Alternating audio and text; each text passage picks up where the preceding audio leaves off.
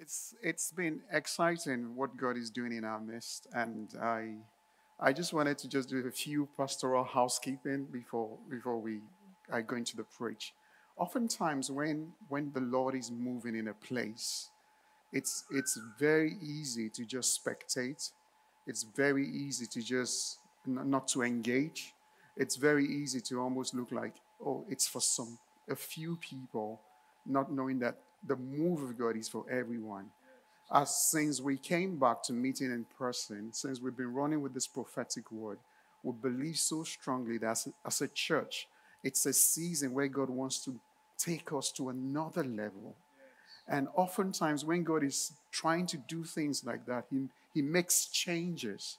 But the challenge is, is either you connect with it or you just spectate.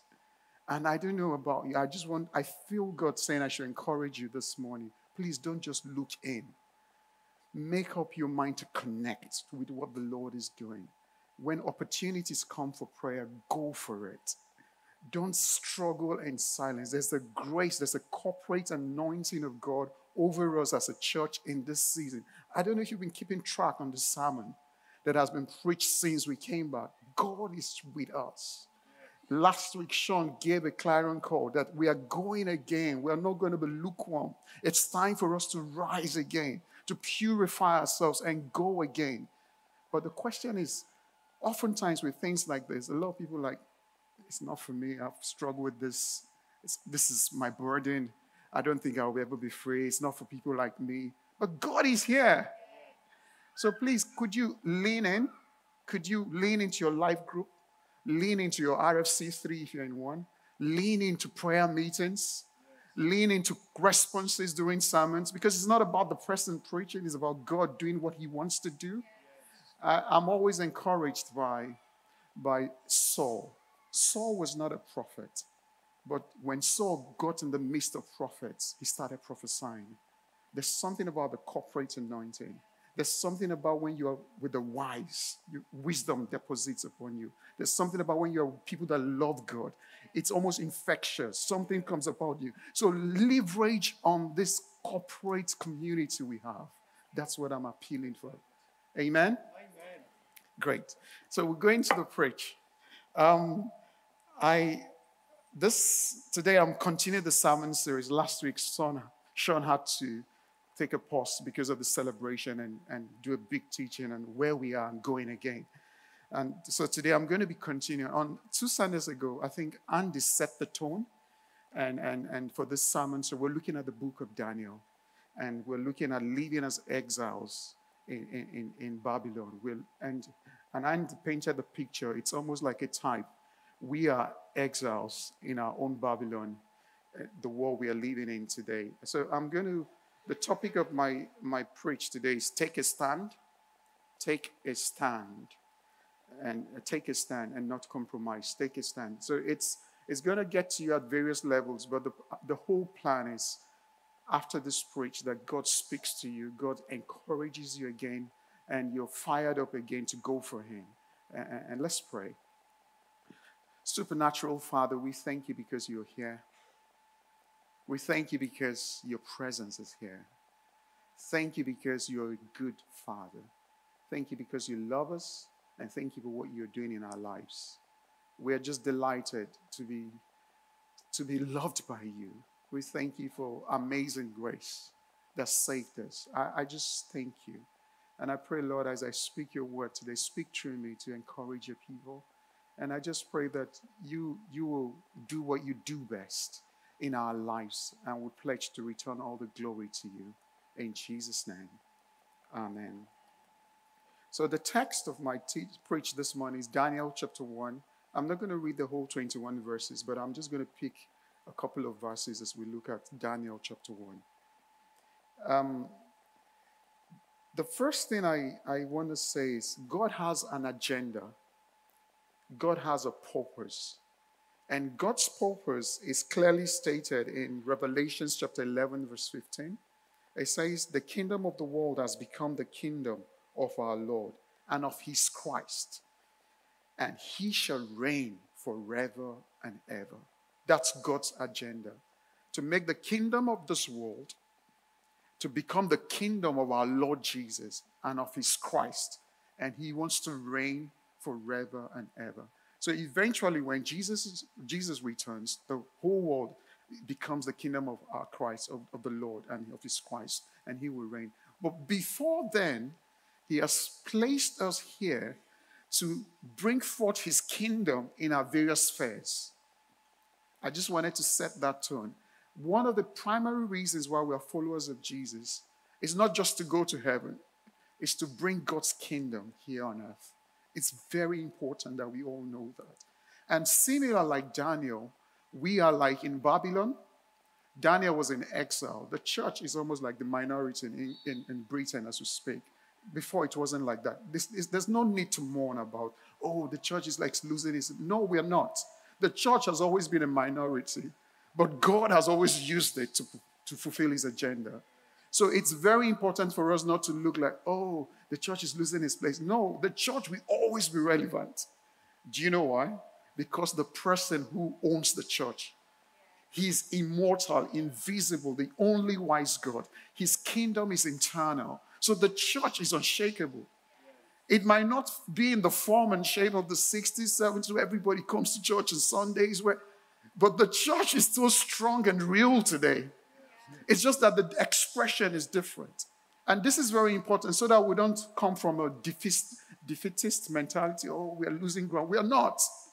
The church of Jesus is marching. He said, I will build my church, and the gates of hell will not prevail. So God is working. So I just wanted to set that tone. Now, when Andy was setting the stage, he said Daniel was in exile. Just like Daniel, we, we the children of God in, in Reading, were in exile. In our respective places of work, in our communities. Andy mentioned three things as elders that we're believing God to happen in this term. I want to see if we're good students. Can anyone chorus the first one if you're confident? It starts with a C. Say it boldly if you're courage. Thank you. courage. The next one starts with a W. Wisdom. Let's say it with gusto, with confidence. And the last one starts with S. Spirituality. We're believing God that we're going to grow in wisdom, in courage, and in spirituality this time. So if you've not had an expectation for this time, can I encourage to create one? This term, I want to grow in courage. I want to grow in wisdom. I want to grow in spirituality. We're going to see that in this text. What that is what we're believing God for. Now, uh, the first thing I just want to read verse, verses one. The, the verses one of Daniel chapter Daniel chapter one talked about the children of Israel were forced away from their home. They were besieged. That, that I want to dwell on that word besieged. How many of us feel besieged? It appears that we're in bondage where we can't live life as the Word of God commands us, where the standards, the values we know through the teaching of the Bible seems to be eroding, where truth has become subjective. I don't know if you hear this phrase. Is your truth? Is my truth? Is, you know, is your truth? Everyone has truths. And, and it's increasingly begin, it's even some of us, the convictions we have, we're starting to doubt it. Is it real, still true? Is it real? And, and, and that's the challenge where we feel besieged. We're in Babylon. But Jesus, none of this takes him by surprise. He's clearly stated in several verses in the Bible that the last days, many things are going to happen, which are happening. So none of this is by surprise. But he gave an unequivocal answer in John 14 6. He said, Don't get it wrong. This issue about subjective truths, your truth, my truth. Jesus said in John 14 6 is, I am the way, the truth, and the life. Jesus is truth. Jesus is it. Don't get it wrong. Jesus is the truth. As followers of Jesus, the truth is Jesus. It's not what the world says, it's not what it's not what philosophy says. The truth is Jesus. And Jesus is the word of God. So the truth is the word of God. I just wanted to set that tone. Let's not mix it up. Jesus is truth. He's the way, the truth, and the life. This season does not take God by surprise. I like, I want to read something in 2 Timothy 3, verse 1 to 5. In the last days, people will be lovers of selves, lovers of money, proud, arrogant, abusive, ungrateful. Can, we see all of this in our society today. Unholy, heartless, unple- unappeasable, slanderous, lovers of pleasure rather than lovers of God. That's what is classic. You know, there's pleasure addiction. People just, whatever makes you feel good. That's the reality of our times. But the truth is, as believers, God is calling us to be those that love Him and not love pleasure. Because pleasure doesn't satisfy. It doesn't. It doesn't satisfy. You can get all the pleasure you want and you still be empty. You can get all the pleasure you want in this world and still be empty. Because it's only Jesus that can satisfy you. Nothing. Please, can I plead with you this morning? Don't wait to experience it. Because when you wait to experience it, get all the pleasure you have, get all the money you have, you'll still be empty. It's only Jesus that can satisfy. And living as exiles, we must understand that. That and not be swept by popular culture and swept by what is on trend. Because that thing is transient, it's ephemeral, it's temporal, it's not going to give you life. This is the truth.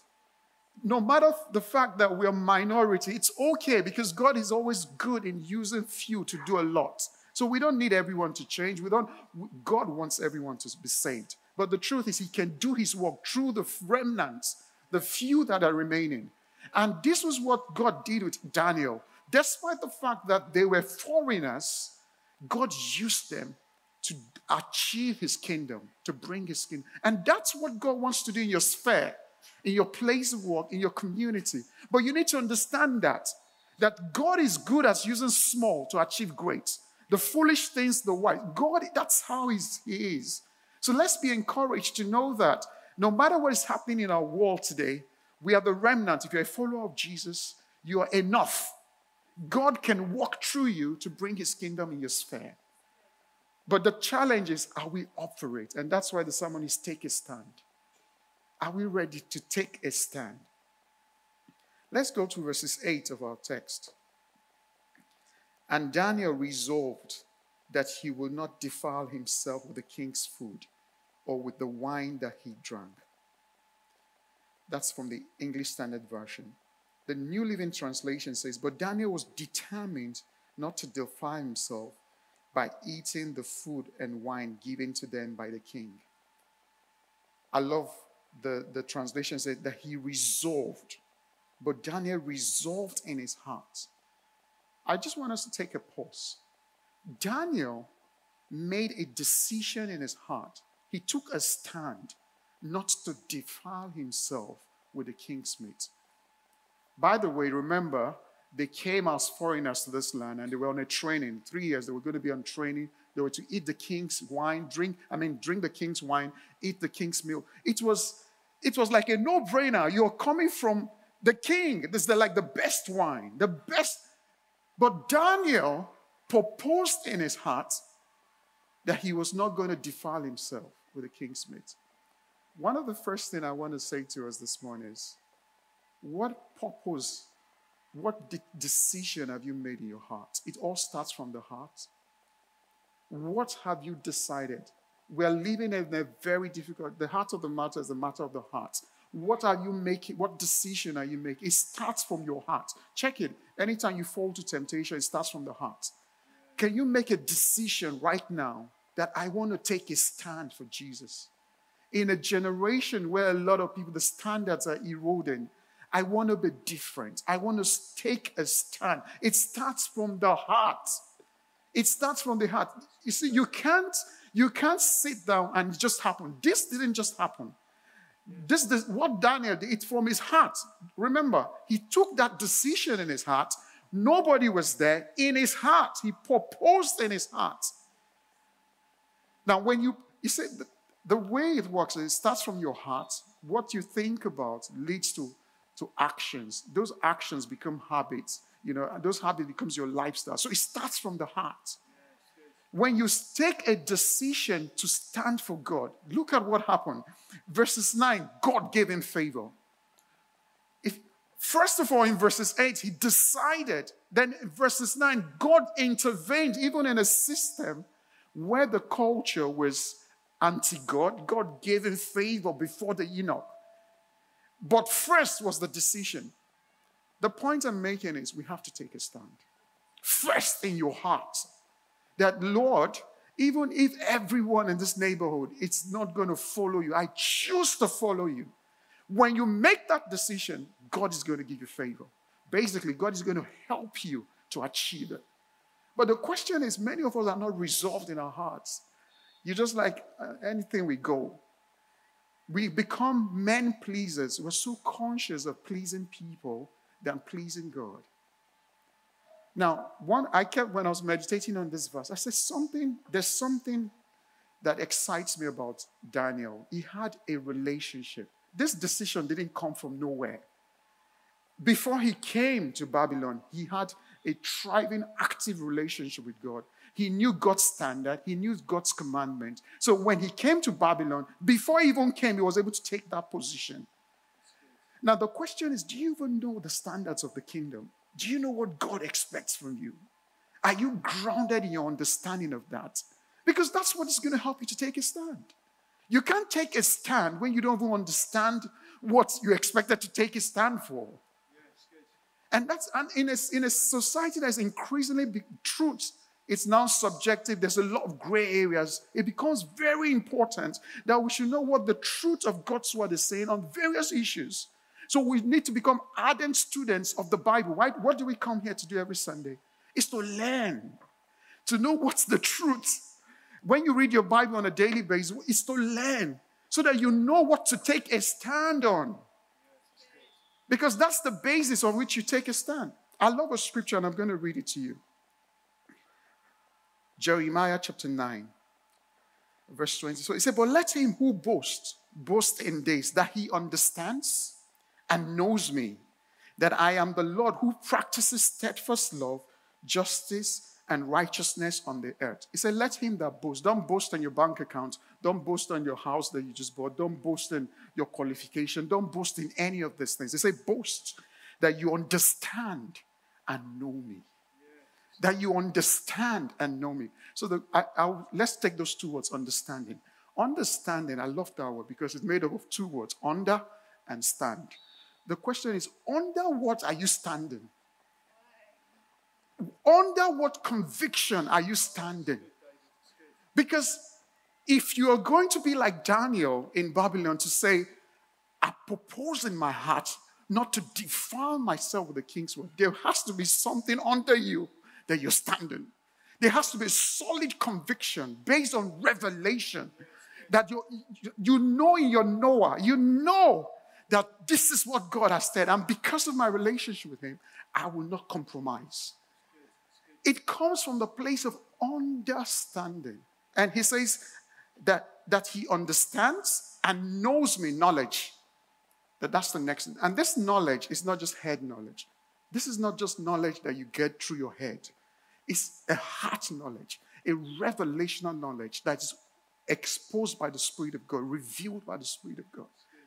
This is, I don't know, I don't know if I have a witness, but have you been there? You've read a Bible verse several times in your life, and suddenly one morning, something just jumps from it. This is something you've read over and over. Suddenly your eyes are open. Whoa, this truth comes. that's the truth that sets free. It's not the head knowledge suddenly your eyes is open. This was what Paul was praying in Ephesians chapter 1, verse 18. He says that the eyes of your understanding might be enlightened to know. It's that knowing that makes you to be able to take a stand and not compromise in a generation where standards are falling. But if you don't have that revelation, at the slightest pressure, you're going to fail. At the slightest opposition, you're going to fall. But when you know Him, there's a revelation of Him that it now becomes an audience of one that you care less about what other people feel. The, the danger of our generation is we're too conscious of people. I don't want to offend this person. But when you have a revelation of who God is, it's not about people anymore, it's about Him. And that was what Paul, I mean, what, that was what Daniel understood. So he was able to take a stand. It was so easy that when he was in this situation, yes, he was learning the culture, learning the language, but on this, I'm not going to do that. It was so clear because he had a relationship, he had an understanding, he had knowledge. Can I challenge you this morning? What do you know about this God? What do you know? This is a clear, this term is a season for you to go back to your Bible and dust it up and say, what, what do I know as a parent? What is God's word saying about parenting? As, as a father, what's God saying about being a father? What's God's word saying being as a spouse, a wife? What's God's word saying as a student? And take a stand. You don't need to wait for the temptation to come or the challenges. Take a stand now. Take a stand that Jesus, I'm going to stand for you. I'm going to be among the few that will glorify you, that will represent and obey you as much as I'm able. When you take that stand, God gives you favor. He gives you favor and wisdom and courage to be able to, to build on that.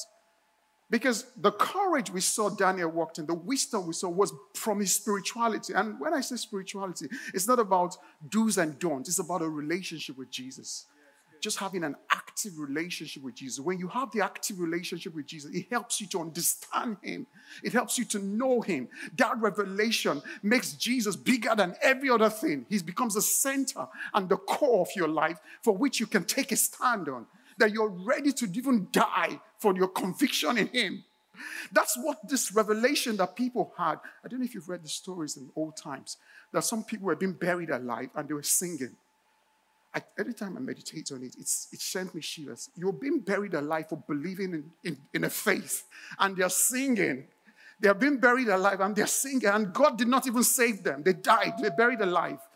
But after that, revival broke in those settings because they had seen something. There's something about God you see that the taste of sin dies. Oh, yeah, There's something, the knowledge of the holy, that suddenly it's not exciting sin because he's more interesting. His, his love is more encompassing. It's more rewarding and fulfilling. You've gotten a glimpse of that. And it keeps you, it helps you to take a stand. It helps you to take a stand. I didn't, I just feel like speaking to the young people.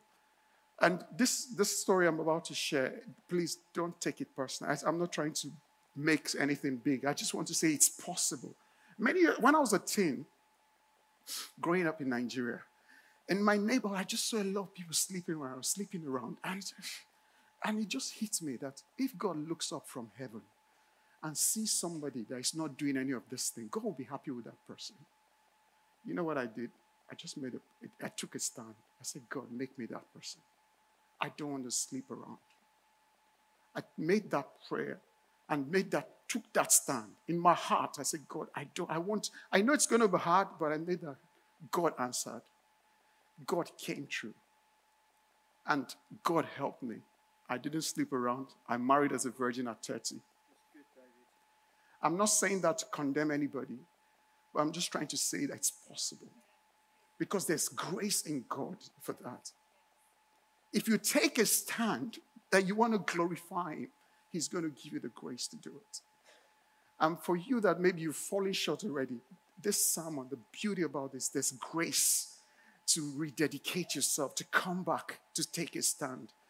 Please don't condemn yourself. It's not about condemning you. God wants to give you grace. There's grace. It's possible. The moment Daniel said, I will not defile myself, he got favor. I, as I kept meditating, take note, Daniel did not go about fighting the Babylonians or judging them. You remember the Bible says we shouldn't judge. It's not in our place to judge people. We can't change anybody, but we can take a stand for what we believe in and stay with your conviction in an honoring and respectful way. Daniel was not disrespectful to the Babylonians. You know, he stayed with successive governments. Obviously, if he was disrespectful with them, he wouldn't have survived even one tenure. He respected their views, but he knew his own position and took his stand. This is very important. So we are not about going to start fomenting trouble. That's why wisdom is key. If you notice, he called the chief um, um, eunuch aside and said, I'm not going to be able to eat this meal. And the wisdom of God at display gave him a solution and told, what, why don't you try us on beans and water for 10 days? That's wisdom of God in display. He called the man aside and told him, he wasn't making a, oh, you guys, why are you doing that? Condemning them and judging them. How can you be doing that? He didn't do that. That's why wisdom is very important. You don't need to make people feel like you're holier than thou, you're the righteous. You're, it's about, this is what I know about Jesus and my walk with him. He doesn't want me to do that, and I'm not going to do that. I take a stand on that. And you can do whatever you want to do, but this is what I'm, I don't judge you for doing that. Who am I to judge you? But I, I this is my position. We need to do that. We need to do that. We can't want to please people and at the expense of Jesus said something that interested me. He said, Why are you worried about those that cannot kill your soul and body? You, you're worried about pleasing them. You should be more worried about me because I owe the key to your life and death. So it's about pleasing it. So let's break from this consciousness of trying to please people. Let's choose to please God. Respect people, honor people, yeah, don't judge people. You know, at times you don't judge people, but you have a judgmental tone. Don't do that either. God doesn't want us to do that. Just be, stake your stand for what he, you believe He says about various issues and work on that. Ask Him for wisdom. Get this is difficult because a lot of nuance. There are things that are not clearly spelled in the Bible. That's why the Holy Spirit comes in.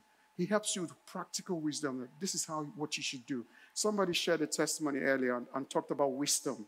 I, I can't remember it. I, I remembered when I sat down. And it's so key that we need wisdom on how to engage in Babylon. You can't judge people. You can't be so high handed. You have to be loving, you have to be tender, but be clear in your conviction and be resolute.